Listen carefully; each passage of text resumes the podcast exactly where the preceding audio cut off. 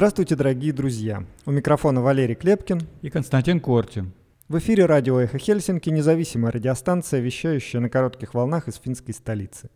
Мы были созданы в ноябре прошлого года по инициативе шведского интернет-провайдера Банхов как партнера радио «Эхо Стокгольма», начавшего свою работу вскоре после развязывания российской агрессии против независимой Украины.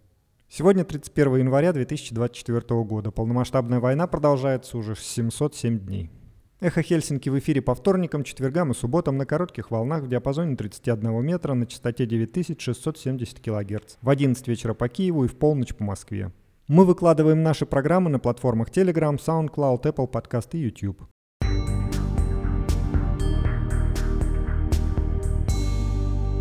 Сегодня в нашем выпуске. Александр Ступ отчетливо лидирует во втором туре в соответствии с опросом Helsinki Sanomat. Хабиста взял бы трубку, если бы Путин позвонил поздравить с должностью. Ступ нет. Кандидаты в президенты продолжают борьбу. Не предоставлять россиянам финский паспорт без отказа от российского. Министр обороны предлагает принцип взаимности в двойном гражданстве.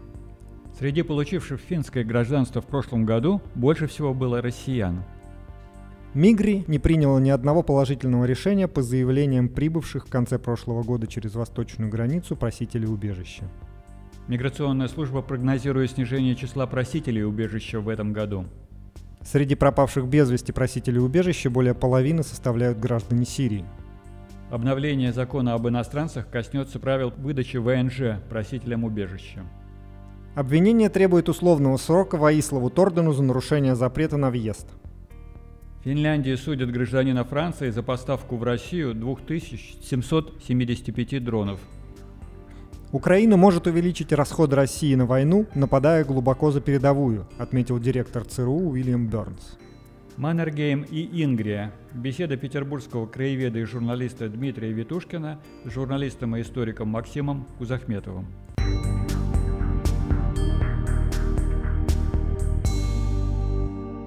В эфире новости «Эхо Хельсинки» вас приветствует Эйва Айраксинен. Согласно свежему опросу, проведенному по заказу газеты Helsingin Sanomat, Александра Стуба выбрали бы следующим президентом Финляндии, если бы голосование во втором туре происходило сейчас. Стуб обошел своего конкурента Пекку Хависто с результатом 57% голосов, оставив Хависто 43%. В вопросе не учитываются респонденты, не имеющие мнения по вопросу.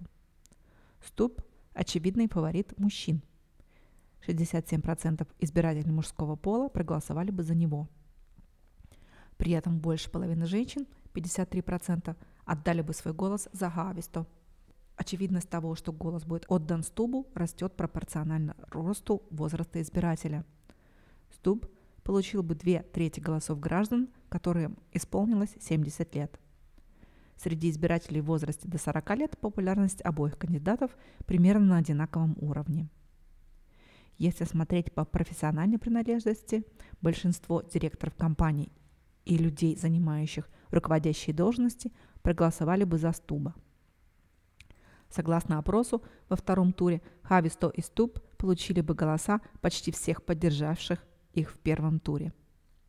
Большинство избирателей Ли Андерсон и Ютты Урпилайнен собираются проголосовать за Хависто – Примерно треть, отдавший свой голос за Олли Рен, всерьез задумываются о том, чтобы переметнуться в лагерь Хависто. Также думает пятая часть проголосовавших за Халла Ахо. Электоральная база Харри Харкемо и Мики Алтала распределились поровну между Стубом и Хависто. Большая часть проголосовавших в первом туре не за Стуба или Хависто собирается отдать свой голос Стубу во втором туре.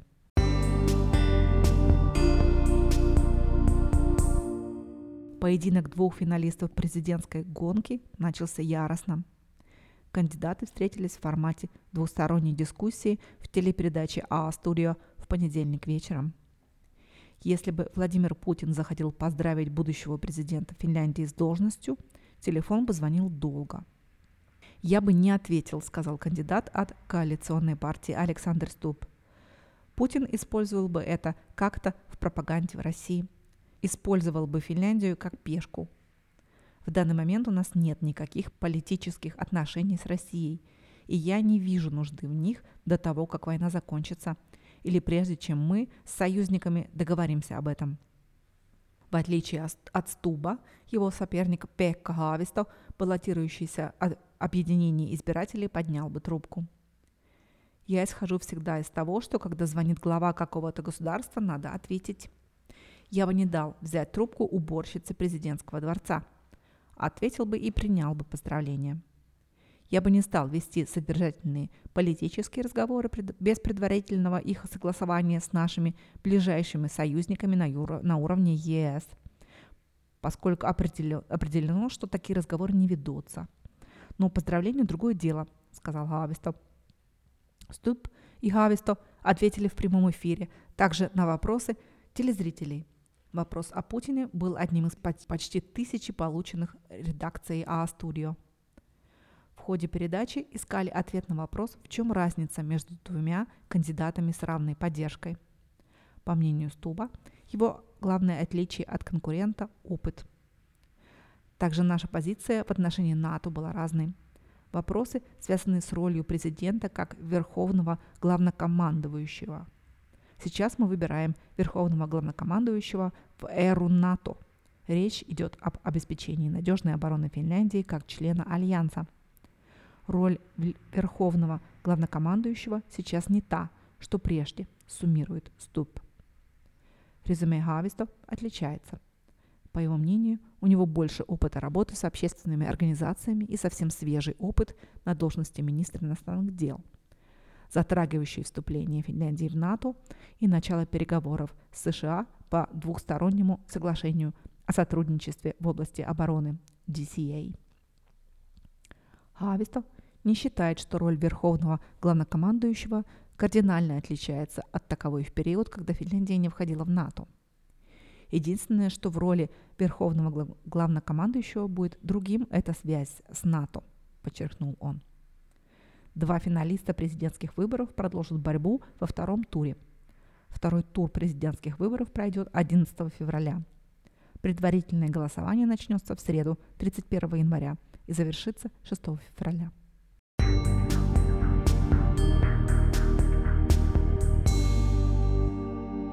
Министр обороны Анти Хакканен считает, что Финляндии следует перейти к принципу взаимности при выдаче финского паспорта.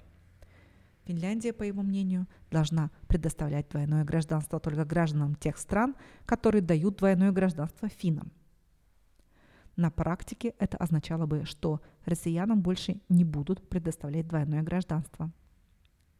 Система двойного гражданства должна быть реформирована таким образом, что эффективно предотвращать различные попытки авторитарных стран оказывать влияние, а также предотвращать другие конфликты интересов, говорится в пресс-релизе Хакканен. На данный момент Межгосударственный договор о двойном гражданстве у Российской Федерации заключен только с Таджикистаном. В отношении других стран речь идет о втором гражданстве. При этом Россия не запрещает финнам претендовать на второй российский паспорт. Президент Саули Нейниста неделю назад также выступил за применение принципа взаимности при выдаче финского паспорта. В настоящее время Министерство внутренних дел – готовит доклад по принципу взаимности, который должен быть готов к концу этого года. Хакканен надеется на более сжатые сроки.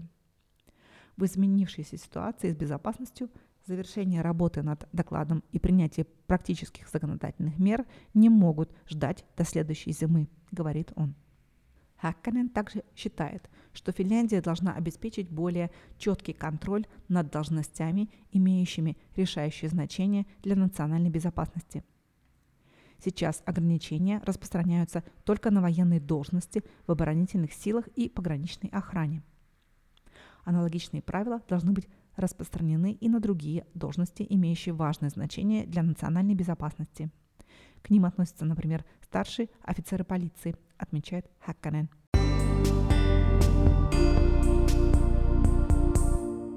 В 23 году среди получивших финское гражданство больше всего было россиян или 1941 человек. При этом 112 граждан Российской Федерации получили отказ в предоставлении гражданства. Об этом свидетельствует опубликованная сегодня статистика миграционной службы. Далее идут граждане Ирака 1557 и Сирии 844. Кроме того, финский паспорт получили 320 украинцев. Всего гражданство Финляндии получили более 13 тысяч человек. На получение гражданства было подано 18 тысяч заявлений, что на 5 тысяч больше, чем годом ранее. Больше всего заявлений подали граждане России, Ирака, Сирии, Афганистана и Сомали.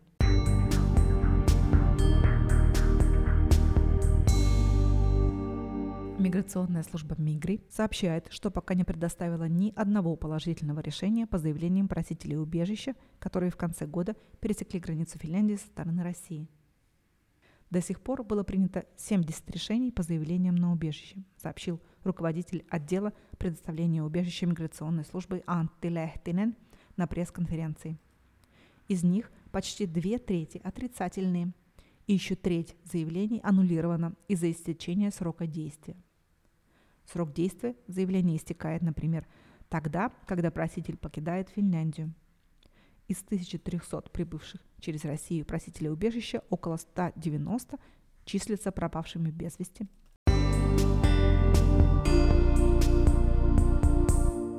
По оценкам Миграционной службы Финляндии МИГРИ, в этом году в нашем государстве будет подано от 3500 до 4500 новых ходатайств о предоставлении убежища.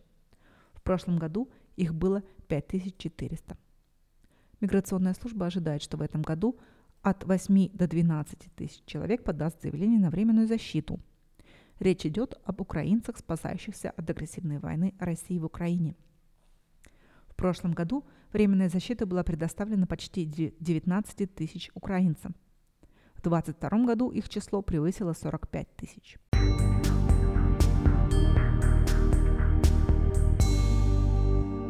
С августа восточную границу Финляндии пересекли граждане 29 стран.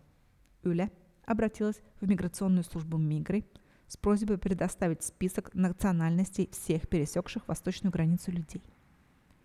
Юля попросила предоставить список, начиная с 1 августа, поскольку по данным пограничной службы необычный трафик был выявлен на восточной границе именно тогда. Предположительно, большинство людей в списке относятся к так называемой организованной иммиграции, когда Россия активно поощряла или способствовала перемещению иммигрантов к финской границе. Все граждане третьих стран, въехавшие в Финляндию из России без легальных проездных документов, подали прошение о предоставлении убежища либо сразу, либо с небольшим опозданием.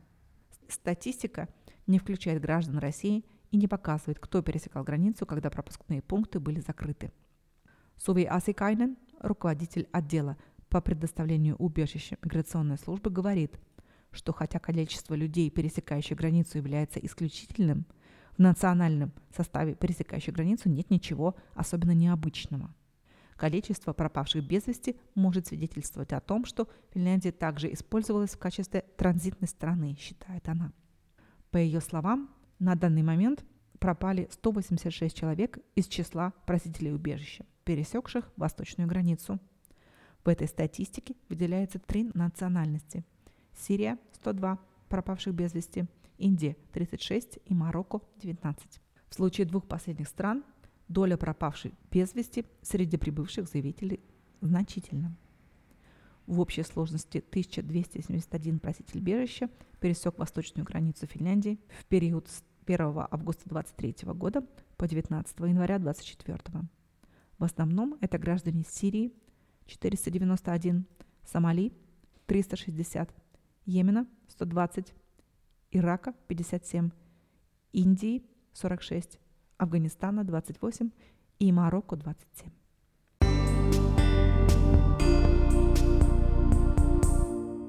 Правительство хочет внести поправки в положение закона об иностранцах, касающиеся вида на жительство. МВД попросила до 20 февраля дать экспертную оценку законопроекта. Министерство внутренних дел сообщает, что цель предложения заключается в том, чтобы лица, подавшие заявление на убежище, не могли претендовать на получение вида на жительство на основании работы, пока процедура предоставления убежища не завершена или пока проситель все еще находится в стране по ее завершении. В соответствии с обновлением закона, биометрические данные, такие как отпечатки пальцев и фотографии лиц, находящиеся в реестре полиции, также могут быть переданы в Шенгенскую информационную систему.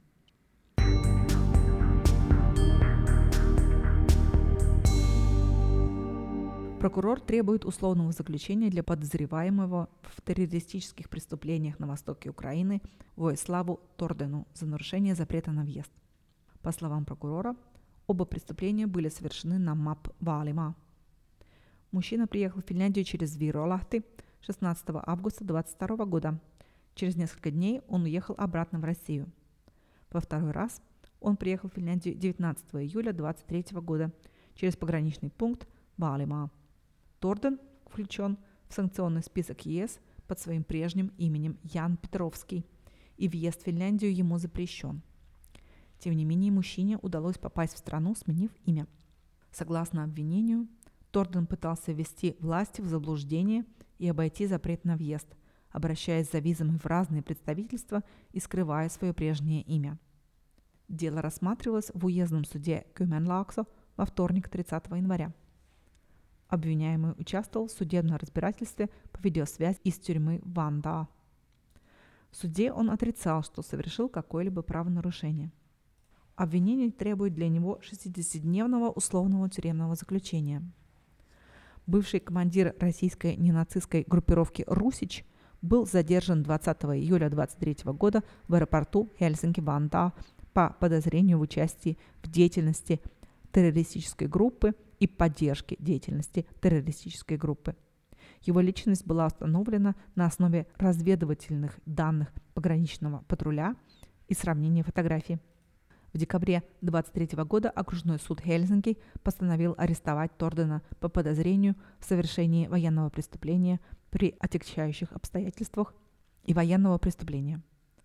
Предполагаемые преступления произошли в период с 2014 по 2015 год. Обвинения Тордена по этому вопросу должны быть предъявлены не позднее конца мая. Украина требовала экстрадации Тордена, однако Верховный суд отказал в требовании.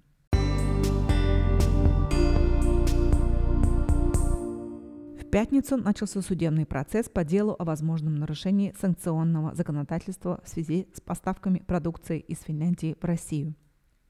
Для чего именно предназначалась эта продукция и использовалась ли она, например, во время боевых действий в Украине прокуратуре неизвестно. У прокуратуры нет подобных данных. Что мы хотим продемонстрировать суду? Это то, что продукция была импортирована в Россию или отправлена через Россию тогда, когда это было запрещено. С точки зрения обвинения, не важно, где именно впоследствии использовались товары, говорит окружной прокурор Мари Пильстрем, который является одним из представителей стороны обвинения на данном процессе. Главный обвиняемый – 43-летний гражданин Франции Габриэль Темин. Он руководил находящимся в Ванта фирмами Luminor и Сиберика. По версии следствия, через эти компании Темин экспортировал в Россию, а также отправлял транзитом через Россию продукцию, которую запрещено поставлять в эту страну из-за санкций, наложенных в связи с развязанной в Украине войной. Кроме того, Темина обвиняют в экспорте в Россию товаров двойного назначения. К ним относится оборудование, которое мог, может применяться как в гражданских, так и в военных целях. По данным прокуратуры, часть этих поставок была пресечена финской таможней. Однако другая часть продукции все же оказалась в России. Темину предъявлено обвинение в нарушении правил экспорта военного оборудования при отягчающих обстоятельствах – Прокуратура считает, что его действия были продиктованы корыстью и заранее спланированы. Причем управлялся процесс из России, уверено обвинение. Мы представим письменные доказательства того, что заказы делались именно из России.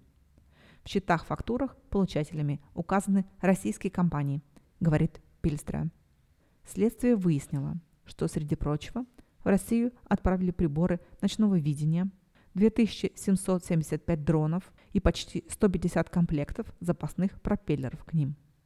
Суммарная стоимость только дронов и запчастей составляет, по данным прокуратуры, более 1,6 миллионов евро. Обвинение просит назначить Темину тюремное заключение сроком от 2 до 4 лет. На скамье подсудимых также находятся два сотрудника фирмы Сиберика, один представитель компании субподрядчика и представитель экспедитора, осуществлявшего транзит. Их обвиняют в грубом нарушении нормативных актов. Представитель экспедитора, помимо этого, вменяется и незаконный импорт военного оборудования, который шел через компании Темина. Подсудимый отрицает все обвинения. Помощник Темина Юсси Пекка Касалайнен считает, что его подзащитный действовал в соответствии с инструкциями и правилами таможни.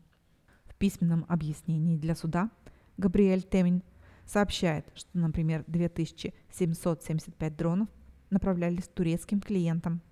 Они не были экспортированы в Россию или отправлены через нее.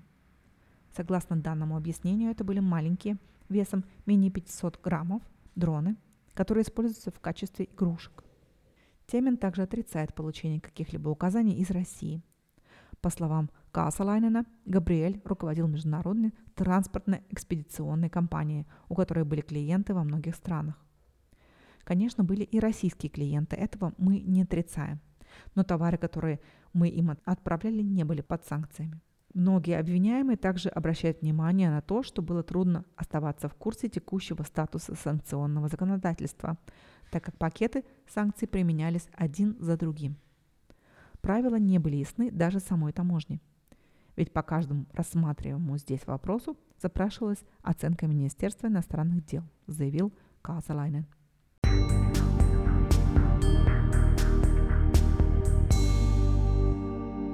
Нынешний 2024 год будет испытанием на выносливость для Украины, заявил директор ЦРУ Уильям Бернс.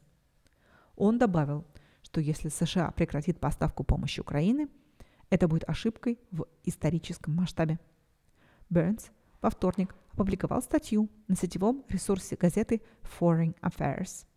Он также считает, что Украина может увеличить расходы России на войну, нападая глубоко за передовую. Бернс, известный также как бывший посол США в Москве, написал, что война уже начала расшатывать власть Путина. Он предполагает, что Китай может начать более агрессивные действия по отношению к Тайваню, если будет замечено, что помощь США Украине становится все скуднее. В статье он комментирует, что это будет трудный год на украинском поле боя. Если США выйдет из конфликта в этот решающий момент, это будет голом в свои же ворота. Для Украины сейчас важно сбить путинскую спесь и показать, как дорого выходит ему затянувшаяся война. Украине необходимо продвигаться на передовой, начав нападать внутрь линии фронта, равномерно продвигаясь к Черному морю. Он имеет, по-видимому, в виду оккупированные территории, а не территории России – США не поставила реактивные системы «Химарс» Украине, чтобы она не могла напасть на объекты внутри самой России. В эфире с выпуском новостей была Эйва Айраксинен.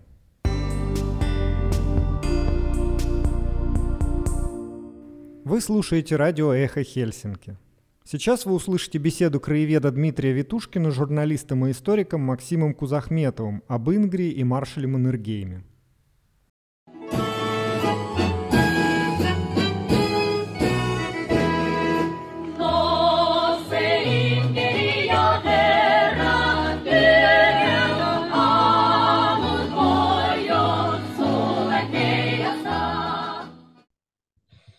Здравствуйте, с вами программа «История Ингрии». Меня зовут Максим Кузахметов. И, как обычно, в истории этого региона нам рассказывает петербургский краевед, петербургский историк Дмитрий Витушкин. Дмитрий, здравствуйте.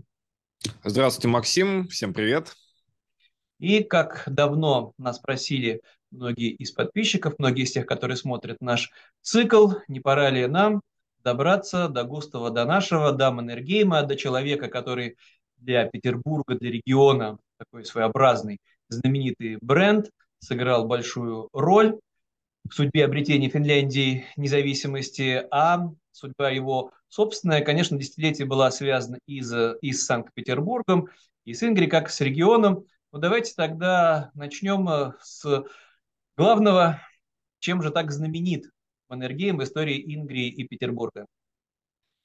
Это здесь э, можно Да, я думаю, даже не то, что, не то, что полчаса, а можно, наверное, там э, часами и сутками рассказывать про Маннергейм, потому что настолько это масштабная личность, настолько она э, действительно вошла в историю Европы и мира, что здесь э, с самых разных аспектов можно ее осветить. И я думаю, что даже те, кто э, отрицательно относится к Маннергейму, все-таки, наверное, э, интереснее было бы даже э, их глазами взглянуть на фигуру маршала, потому что мы же помним, что еще несколько лет назад, в 2016 году, э, случилось э, такое интересное событие, что даже э, в Петербурге повесили мемориальную доску э, в честь Маннергейма.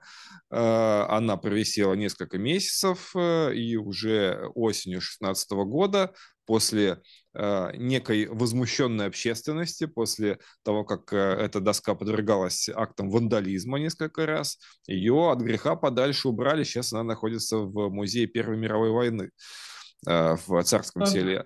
Печально, да. То есть человек, который, ну, давайте скажем, главная его, конечно, заслуга – это то, что он стоял у истоков финляндской независимости, а потом сумел эту независимость отстоять находясь и во главе финской армии, а потом некоторое время и во главе государства самого финляндского, и продемонстрировал всем нам в России, что можно строить благополучное, преуспевающее европейское государство в условиях сложного климата, в условиях, когда рядом с тобой агрессивный сосед, и, конечно, выдающаяся личность, а главное, что он много лет прожил в Санкт-Петербурге, у него была русская жена. Ну, давайте тогда биографию да, этого кавалергарда, гвардейца угу. царского, расскажем.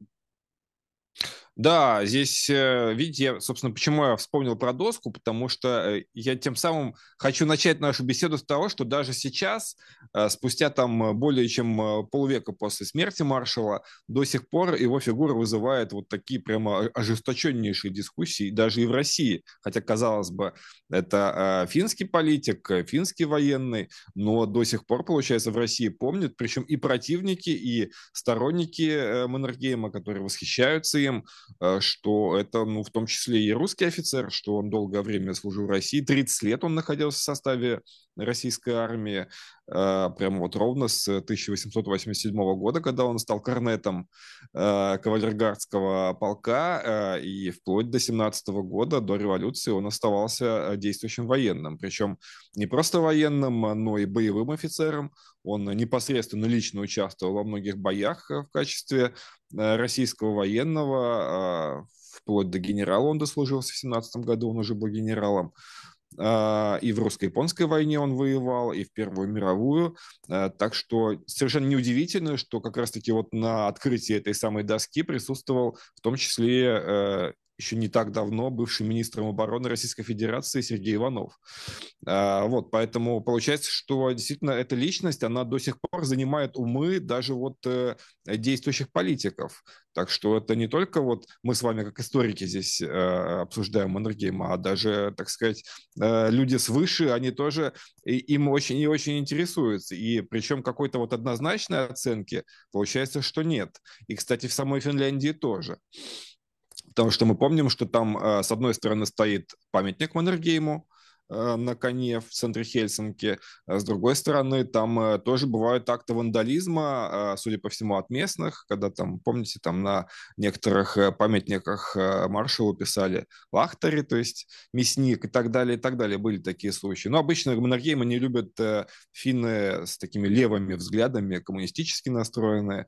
Вот. Поэтому здесь тот же, опять же, вопрос, ну вот, например, были какие-то репрессии красных финнов, так они потому и были э, в ходе там гражданской войны Финляндии и чуть по после, потому что, в общем-то, они э, ну, чувствовали, чувствовали себя сами пятой колонной. То есть э, уже тогда, в 17-18 году, э, вполне э, Финляндия могла утратить свою независимость. Но обо всем по порядку. Э, Маннергейм родился в аристократической семье Маннергеймов, э, которая известна с 17 века. Э, сейчас уже доказано, что изначально его предки э, были родом из Германии, но уже в 17 веке переселились в э, Швецию и долгое время служили шведскому королю.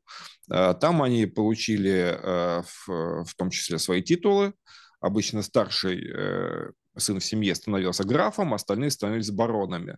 Вот как раз-таки Карл Густав Эмиль Маннергейм был одним из младших сыновей, поэтому он был бароном. А, и так получилось, что когда Финляндия вошла в состав Российской империи в 1809 году, Э, то э, как раз-таки э, непосредственный предок, а именно родной прадед Маннергейма, участвовал в заключении договора по поводу вхождения Финляндии в Россию. То есть он считался таким прорусски ориентированным, уже его прадедушка. Тем не менее, вот так получилось, что он все-таки добился достаточно серьезных прав автономии для региона, Э, в частности, я просто напомню, может быть, не все наши э, зрители об этом помнят, э, что прямо с, вот с 1809 года в Финляндии, например, действовал Сейм, то есть свой парламент в то время как у великороссов на территории основной части России не было не то что своего парламента, но еще было крепостное право. Рабство, крепостное рабство было, будем называть да, вещи да, именами, когда людей продавали.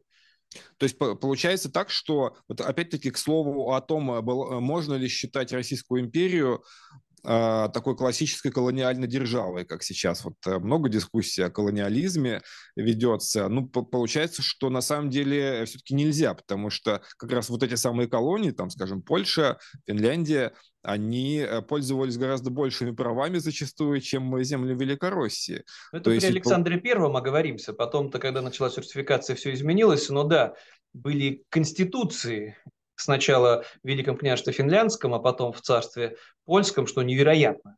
Особенно с учетом того, что, еще раз повторюсь, подавляющее большинство жителей внутри собственной этой империи российской оставались в статусе крепостных рабов. Угу. Это уж не говоря там про какие-то э, другие детали, сейчас уж не будем там э, совсем подробно их рассматривать, но там понятно, что были там и выборы э, в земство. Русские все эти права получили, ну, только после великих реформ Александра II, то есть только в 60-е и 70-е годы 19 века, на полстолетия позже, чем финны. Вот, в Финляндии это все уже было. Так что, в принципе, здесь непонятно, прадедушка Маннергейма, он был более пророссийским, или он был себе вполне себе э, профинляндским, потому что он действительно добился очень серьезных э, прав для Финляндии. Э, вот, поэтому я так предполагаю, что когда Маннергейм уже после 17 года вернулся в Финляндию, ну, все, все знали о его предке, и я думаю, что многие во многом поэтому ему симпатизировали, из, в том числе из финнов потому что они понимали, что это традиция его семьи, что это традиция Э, уважение, э, защита финнов и э, всяческих, всяческого способствования развитию их национальной культуры и их автономии. Ну, на тот момент уже после 17 года уже независимого государства. Так вот, ну, Маннергейм, как и многие его предки, начал военную карьеру с молодых ногтей. Сначала он учился в, в Финляндии самой, и уже в 20-летнем возрасте он приехал в Петербург. Э, и учился в здешних э, кадетских корпусах. Э, надо сказать, что Маннергейм, несмотря на свое дворянское происхождение, он был не из очень богатой семьи, он был скорее даже бедным по меркам того времени.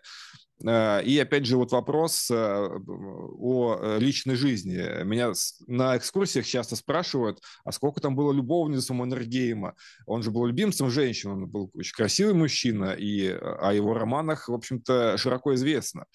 А, то есть здесь, конечно, не сосчитать всех его романов, но что точно можно сказать, жена у него была всего одна. Вот Арапова Анастасия, Эм, и э, дочек у него было э, две от нее, но э, почти все признают, по-моему, сам он об этом прямо не писал, что, в общем-то, он женился скорее по расчету, потому что Арапова была из довольно состоятельной семьи, и Маннергейм, судя по всему, рассчитывал получить хорошее приданное, потому что как раз и его супруга уже была сиротой на тот момент, поэтому он думал разбогатеть таким образом, хотя мы знаем, что Арапова была э, умной женщиной, она ничего э, не, не переписала из своего имущества Маннергейму, поэтому, когда они расстались примерно через 10 лет супружеской жизни, э, он снова оказался, в общем-то, на бабах, что называется. Это, кстати говоря, во многом способствовало даже тому, что Маннергейм же был большим лошадником, он э, очень хорошо знал лошадей, то есть он э, э, был одним из лучших наездников вообще во всей Российской империи.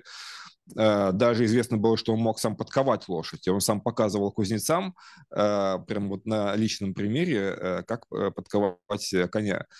А, так вот, и э, это его э, умение ему помогало э, просто зарабатывать, потому что, хотя официально офицеры тогда не имели права играть на скачках, на бегах, но инкогнито э, можно было не только выставлять своих коней, но даже самому быть наездником во время этих скачек.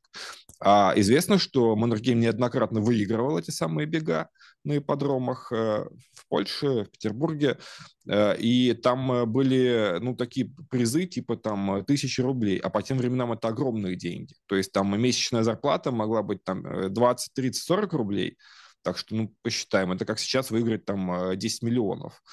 Вот, так что таким образом э, вот это вот его мастерство наездника, оно ему даже помогало как-то зарабатывать какое-то время. А, вот, а что касается его а, подвигов на, на многочисленных войнах, это факт, опять же, ну вот а, тоже такой, может быть, малоизвестный, малоизвестный факт из жизни Маннергейма. Он вообще-то воевал практически всю русско-японскую войну, причем тогда он уже был подполковником, и у него в управлении было по-моему, две бригады. Э, вот. И, хотя мы знаем, что вообще русско-японская война э, для России сложилась неудачно, но тем не менее, по крайней мере, многие храбрые военные, офицеры, которые воевали тогда за Россию, в числе которых был Маннергейм, они действительно выкладывались по полной. Как раз-таки, насколько я помню, вот именно в ходе одной из битв русско-японской войны у Маннергейма даже погиб денщик, Погиб его любимый конь-талисман, который его вынес из боя, но сам он остался невредимым, хотя и получал там ранения, в том числе боевые от японцев. Ну, тут, наверное, а... еще надо упомянуть, это все про Дальний Восток, про Среднюю Азию, что Маннергейм принимал активное участие в экспедициях, которые считались вроде как географическими, а по большому счету это была такая глубокая разведка региона, что там происходит, и он лично провел там очень много времени, в этих экспедициях, а потом писал подробные отчеты о том, что он увидел на Дальнем да, Востоке, да, да. в Средней Азии. Это, правда, было уже чуть попозже, чем русско-японская война. Это в, шестом-восьмом годах он участвовал в этой знаменитой экспедиции в Тибет. Э, то есть, действительно, два года практически э, был э, там, в Тибете. Причем я, опять же, напомню нашим зрителям, что Тогда Тибет не был частью Китая, это было независимое государство на тот момент. И надо сказать, что Китай тогда воспринимался как такой больной человек в Евразии, то есть э, на земли Китая очень многие претендовали. Там э, фактически были основаны колонии португальцев, мы помним, англичан. А Россия, соответственно, претендовала на Северный Китай, на Маньчжурию. То есть, по большому счету, даже вот э, э освоение э, Маньчжурии, строительство КВЖД, Китайской Восточной железной дороги до Харбина, до Порт-Артура, это все ну, была как раз-таки вполне себе тоже колониальная практика и значительную, значительный вклад в освоение Северного Китая внес Маннергейм. То есть, по результатам его этой экспедиции. Он потом имел долгую беседу с э, Николаем II, с которым они лично были знакомы. Э, есть даже фотографии, где Маннергейм практически в на расстоянии там нескольких метров идет от Николая на церемонии коронации последнего императора. Ну, в, в форме кавалергарда, он там в почетном mm-hmm. карауле, да, знаменитая фотография. И действительно, Карл Густав Маннергейм таблей во всем этом блеске своем кавалергардском, принимает участие в торжествах коронационных. Вот, то есть это, кстати, тоже такой важный момент, потому что многие, когда смотрят на э, фотографии гвардейцев того времени, они думают, что ну, это просто такие парадные люди. А они, э, будучи такими, э, казалось бы, лощенными, холеными офицерами, они при этом э, готовы были и в разведку пойти, э, как делал Маннергейм, и там годами находиться в совершенно диких условиях. Ну, давайте вспомним там еще, допустим, мне кажется, похожий немножко на него герой, один из моих любимейших поэтов, это Николай Гумилев, который тоже участвовал в африканских экспедициях. Когда он писал свои стихи про жирафа, он писал это фактически на основании собственных воспоминаний, потому что он реально бывал в Африке, он там встречался там даже с эфиопским императором. Вот примерно то же самое можно сказать про Маннергейма, потому что Маннергейм, опять же, э, в ходе своего путешествия по Тибету он э, общался даже лично с тогдашним Далай-ламой. Э, он добыл очень много ценных сведений для Петербурга. И фактически, ну, по большому счету, благодаря ему вот еще немного, и, э, и Тибет мог войти в союз э, с Россией, и Маньчжурия могла стать российской. Но, как мы знаем, что э, особенно после, после, конечно, Первой мировой войны уже об этом речи не шло. Вот. Ну, кстати, что касается Первой мировой, да, мы знаем, что Маннергейм на протяжении всех лет э, Первой мировой э, воевал за Россию. Э, и как раз-таки именно по итогам Первой мировой, то есть уже в 17 году, он имел и золотое оружие георгиевское, и уже чин генерала. Так что фактически он дослужился вот до самых высот военной карьеры, которые только были возможны. Вот давайте перейдем к важному этому рубежу, который в 17 году для многих стал совершенно неожиданным царский генерал, дворянин.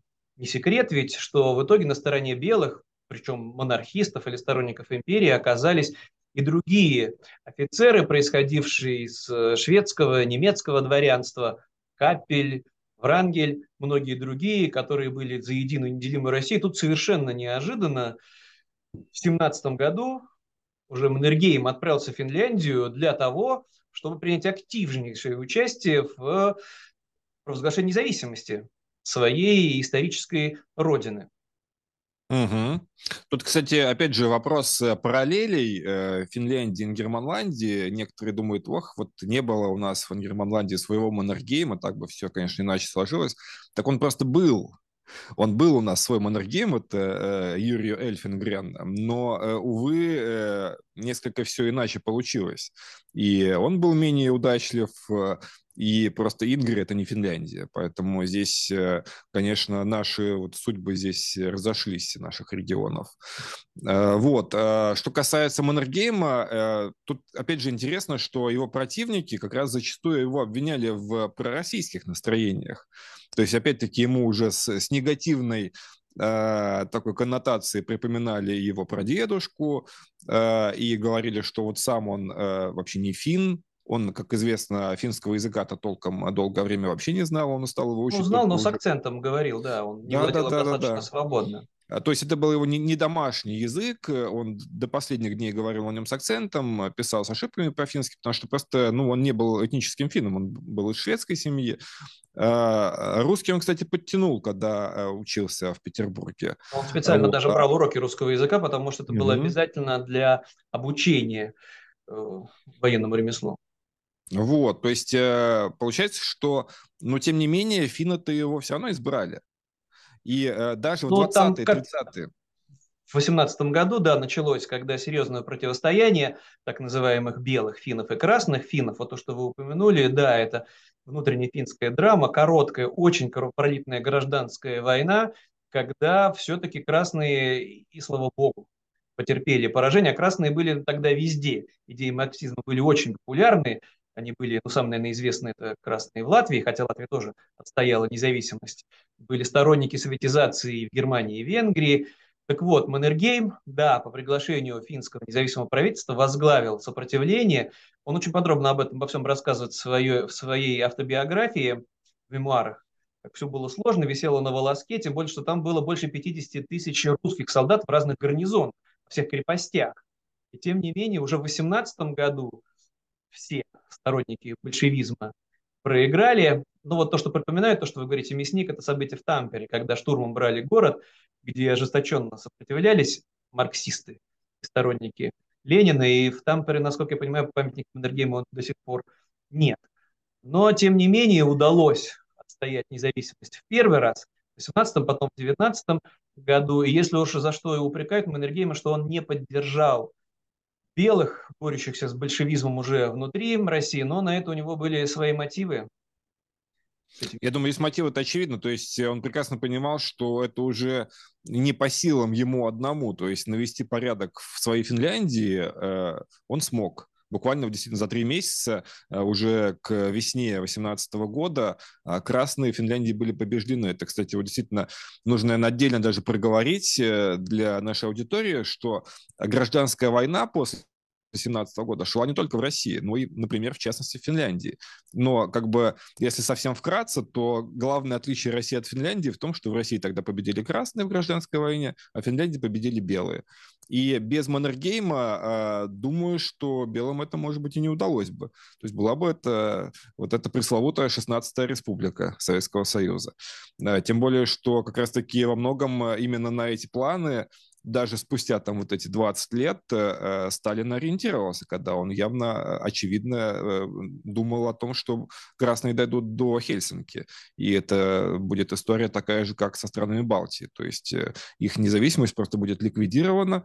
Уже было создано правительство Кусинина, в Зеленогорске, и фактически там оставалось только вот, собственно, победить. Но вот что-то, как известно, пошло не так дальше. А, в отличие от стран Балтии, именно благодаря Маннергейму. Хотя э, я не хочу как бы никак умалять э, подвиг финнов, потому что многие из них действительно не на жизнь, а на смерть боролись за свою свободу. А, и очень много э, жизни положили на это, чтобы сохранить, защитить свое государство. Им это удалось. Но, конечно, фактор Маннергейма здесь был очень значим. И, кстати говоря, э, вот если мы даже рассматриваем сейчас хотя бы вкратце вот этот межвоенный период, 20-30-е годы, э, мы же помним, что там у Маннергейма очень часто было вообще много противников политических. То есть он там некоторые выборы проигрывал. А, что и со Свинхудом, а, и с Рютти у него были ну, не очень хорошие отношения зачастую. Но, здесь, тем не менее... Я бы здесь обратил внимание mm-hmm. на то, что Маннергейм, это, да, 30-е годы, особенно это эпоха диктаторов, потому что раньше в Польше Пилсудский фактически возглавил диктатуру в странах Балтии, президенты фактически стали диктаторами, я уж не говорю про Италию, про Германию, а Маннергейм спокойно уходил в отставку на вершине вот своей популярности, вершине славы, устранился от командования, причем у него не было ни пенсии официальной, ни доходов никаких, там же надо было скидываться финнам, чтобы он мог поддерживать достойный уровень жизни, а потом, если наступала критическая какая-нибудь ситуация, как э, в конце 30-х годов, а Маннергейме снова вспоминали, снова доверяли ему управление армией, а потом он снова мог уйти в отставку. Это невероятно. Более того, мне кажется, что как раз вот в этот э, момент, в эти 20 лет между Первой и Второй мировыми войнами, э, важно отметить, что Маннергейм, ну, например, часто бывал в Лондоне. Э, он явно налаживал отношения с британским правительством. Причем он смотрел явно в будущее. Потому что, как мы помним, Британия, ну, как-то не очень помогла Финляндии вот когда Финляндия только обрела свою независимость. Никакой помощи со стороны Лондона тогда не было. Э, и э, была вероятность того, что и во Второй мировой британцы просто проигнорируют угрозу для Финляндии. То есть просто сдадут Финляндию советам, и советские войска дойдут до Ботнического залива. Вероятность этого была очень велика. Но Маннергейм предполагал, что это все случится, и он э, был очень важным связующим звеном э, с теми э, немногочисленными странами, которые не подпали под влияние Гитлера тогда.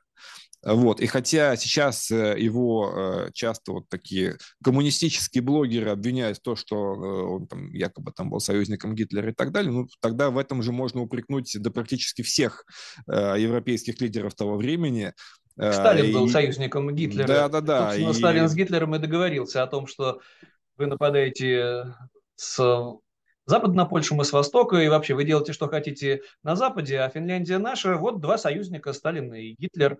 И это был шок для финнов, когда Советский Союз напал на Финляндию, и вот Маннергейму пришлось второй раз возглавить спасение своего отечества. Но и здесь мы не можем не упомянуть, да это просто бренд такой знаменитый, Ленинградской области, на севере Ингрии, так называемая линия Маннергейма, которая обросла невероятной мифологией, но тем не менее Карл Густав действительно причастен к созданию этой сети укреплений. Э, сумма Кюля 16. Э, как раз-таки один из крупнейших дотов, сохранившихся в линии Маннергейма, уже на подъезде к Выборгу. То есть такие доты тогда же даже противники Маннергейма называли доты-миллионники или доты-миллионеры. А, потому что считалось, что на строительство каждого из них тратится не менее миллиона финских марок, и а, постоянно в прессе а, противники маршала говорили, что вот, не надо такое строить, что очень это дорогое удовольствие, что никто на нас нападать не будет. Но как только началась зимняя война 30 ноября 1939 года, как-то вот эти голоса поутихли сразу же, потому что стало понятно, что человек Маннергейм был прозорливый, и поэтому он э, и за 10, и за 20 лет до э, э, этих всех событий прекрасно понимал, что Советы Финляндию просто так не оставят, что за свою свободу нужно бороться, что нужно заплатить цену, очень большую цену за свою свободу. И вот этот момент настал в ходе Второй мировой несмотря на то, что э, Красная Армия прорвала э, все эти три линии обороны финнов на Корейском перешейке, да, э, был взят Выборг, но тем не менее она настолько выдохлась к тому моменту, когда вот было подписано в марте 40 -го года перемирие, что дальше уже не пошла. И хотя мы знаем, что как бы, ну, гештальты надо закрывать, что вот эта 16-я республика финская, советская, все-таки была создана, но она была создана на базе Карелии. То есть э, действительно союзной республикой 16 стала э, Карело-Финская ССР, куда поначалу был включен и Выборг, то есть у нее был выход к Балтийскому морю. Но Финляндия вот этого счастья, так сказать, избежала. И несмотря на то, что потом, уже после Второй мировой, Финляндия ну, вплоть до Э, прошлого года придерживалась э, такого стабильного нейтралитета, не входила в НАТО. Тем не менее, э, ну, понятно, что без Маннергейма Финляндия просто как независимая страна могла бы вообще исчезнуть с карты мира вот уже в ходе Второй мировой войны. Но здесь вот про мифологию тогда уже помянем, потому что очень популярная тема, особенно среди тех, кто занимается продажей недвижимости. На Карельском перешейке непременно упомянуть как такую Дача. ценность, да, участка, что здесь же рядом дача самого Маннергейма, или даже показать на какой-нибудь полуразрушенный особняк, но это абсолютный миф. Конечно, у Маннергейма это... никаких дач не было на Карельском перешейке. Угу. Родовое его имение, оно около Або, около Турку. Это мне немножко напоминает такие сказки про маркиза Карабаса, чьи это земли маркиза Карабаса. Э, то есть там действительно, да, если слушать э, вот эти, эту мифологию народную, то там чуть ли там не в каждом селении есть какая-то дача Маннергейма. Э, вот, на самом деле, насколько я понимаю, ну, он жил-то вполне себе хорошо, уже будучи финским руководителем, то есть у него не было какой-то нужды материальной. Но он, тем не менее, был достаточно человек скромный, то есть каких-то там, не знаю, какой-то коррупции за Маннергеймом точно не было замечено. И даже это, ну, просто не по-фински бы было. Нет у финнов такой традиции. Рукослойство, казнократство – это все как-то вот немножко восточнее всегда традиционно. Поэтому э, какие, какая-то недвижимость у Маннергейма оставалась. По-моему, если мне не изменяет память, вот сами финны называют, что вроде бы он после уже своей политической карьеры на закате э, лет, по-моему, у него было свое кафе то есть он был как бы, э, ну, такой владелец небольшого ресторанчика еще плюс э, ко всему. Есть замечательные мемуары самого Маннергейма, э, где он описывает всю свою жизнь, причем мемуары он написал в самом конце своей жизни. Он их закончил как раз в начале 1951 года как раз э, э через буквально по-моему, три месяца его не стало. Э, так что это его такая лебединая песня. Но надо понимать, если уж мы так, э, как серьезные историки здесь на эту тему смотрим, что любые мемуары, они э, немножко индивидуалистичны. То есть обычно автор себя немножко приукрашивает. Э, Уж, конечно, мемуарах. но это нормально. Маннергейм, ну вот он там личную жизнь практически не упоминает, а свое активное участие в событиях, особенно 30-х годов, когда он пишет, я настаивал на выделении серьезных ресурсов, ко мне не прислушивались, да, он пишет. Но давайте тогда еще про одну болезненную для многих до сих пор историю, про злодейство Маннергейма в условиях блокады Санкт-Петербурга. А ведь это ну, не совсем так. Финны вышли на старую государственную границу и остановились. С севера угу. не было ни обстрелов, ни авианалетов. Вообще огромная территория оставалась к северу от э, Ленинграда, не занята. Да, они перешли государственную границу старую э, в районе Онежского озера, но на Карельском перешейке, как вот вышли на реку Сестра и по примерно по той же самой границе в сторону Ладожского озера, так там и оставались до 1944 года. Да, у меня даже такое чувство, что как раз они вот дошли до форта Ино, а это примерно э, то же самое место, докуда финны дошли в 18 году, как раз-таки под руководством Маннергейма, когда они э, прогнали красных из своей страны. Да, и э, несмотря Возможно, на требования здесь... Гитлера, Маннергейм уклонился от того, чтобы стиснуть Ленинград севера, перекрыть дорогу жизни, что, в принципе, было потенциально финнам по силам. Ничего этого Маннергейм не сделал. Вот сейчас э, некоторые его э, все равно там считают, э, упрекают в том, что он там якобы повинен в том числе в блокаде Ленинграда, но просто я, не хочу сейчас вот однозначно его обелять, но тем не менее скажу, что, во-первых, просто особо выбора-то не было в Финляндии, потому что, ну, просто сам Советский Союз начал войну против Финляндии в 1939 году. И в 1941 году есть... тоже начал бомбить Финляндию до того, как Финляндия еще стала, по сути, союзником Гитлера. Первыми превентивные удары наносили советские летчики. Это все печальные истории, да, корзина с булками, угу. да. Да, а, а самое главное, ну даже, даже сейчас же можно просто погулять там, допустим, по Невскому проспекту и увидеть там эти таблички, которые, некоторые из них сохранились со времен Великой Отечественной войны, некоторые там а, уже воспроизведены. Эта сторона улицы наиболее опасна при артобстреле. Это всегда написано на северной стороне. То есть э, опасной была та сторона, которая простреливалась с юга, с того места, где уже стояли немцы, на Пулковских высотах, на Додрогофе. А вот финны по Ленинграду не стреляли. Тут, конечно, ну, кто-то скажет так э, э, романтически, что вот Маннергейм просто не хотел бомбить город, э, в котором прошла его юность, его молодость, который он любил. Э, вот. Мне кажется, здесь даже просто рационально Маннергейм, я думаю, что он, как умный человек, он прекрасно понимал, что еще непонятно, как закончится эта война, особенно в 43 году это стало очевидно. Поэтому он не особо, как бы, так сказать, спешил помогать немцам. К немцам он относился скорее так очень настороженно.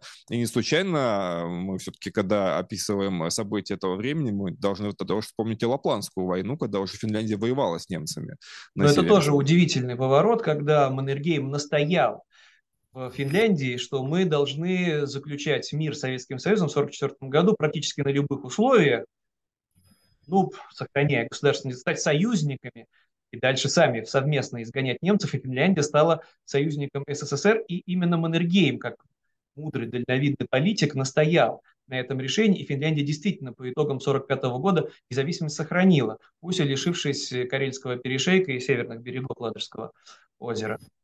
Ну, опять же, там, я думаю, что любого э, советского патриота нынче всегда можно как-то вот э, убедить, э, ну, по крайней мере, продемонстрировать ему, что вообще-то э, Нюрнберг э, над э, Маннергеймом никакой не проводился, то есть никакого отношения к преступлениям нацистов, немцев он не имел. Так это Сталин настоял, чтобы как раз-таки правители Финляндии были отданы под суд, ужасная история, а Маннергейм как раз-таки после войны наконец-таки стал президентом Финляндии, угу. вот незадолго до своей смерти а потом благополучно тоже ушел в отставку, за власть не цеплялся. Тоже фантастическая история, за что отдельно уважение, почтение. И когда у нас будут такие руководители, можем только мечтать, которые за власть не цепляются. Да я боюсь, давайте что тогда... сейчас вообще, да, в 21 веке таких, к сожалению, как-то вот не осталось. Ну, давайте тогда подводить итоги, завершать сегодняшний выпуск рассказом о Маннергейме, судьба которого непосредственно связана и с Петербургом, и с Рингери, как-нибудь оптимистически. Ну, хотя бы мемориальная доска вернется свое место, посвященное Карлу Густаву Маннергейму? Как вы думаете? Мне, мне кажется, ну, во-первых, э, хорошо, что ее, в принципе, сейчас можно увидеть в музее Первой мировой войны. Это уже хорошо. Я бы сказал, по нашим временам э, в Российской Федерации это уже, можно сказать, чудо. А во-вторых, ну, я надеюсь, что действительно э, все-таки в какие-то ближайшие годы отношение к Маннергейму изменится в сторону э, какого-то большего адеквата, большей адекватности. Потому что мне кажется, что не, невозможно продолжать продолжать э, вот эту бесконечную мировую войну, никому это не нужно из нормальных людей. Э, любой нормальный человек э, хочет жить в мире, любить, творить, учиться, работать, а не воевать, не убивать, не быть убитым. В эфире были Дмитрий Витушкин и Максим Кузахметов.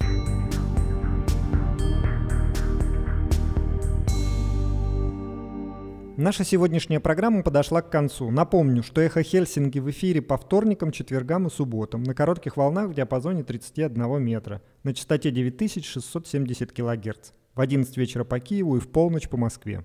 Мы выкладываем наши программы на платформах Telegram, SoundCloud, Apple Podcast и YouTube. Всего вам доброго и до новых встреч в эфире. С вами были Валерий Клепкин и Константин Куорти. До свидания. До свидания.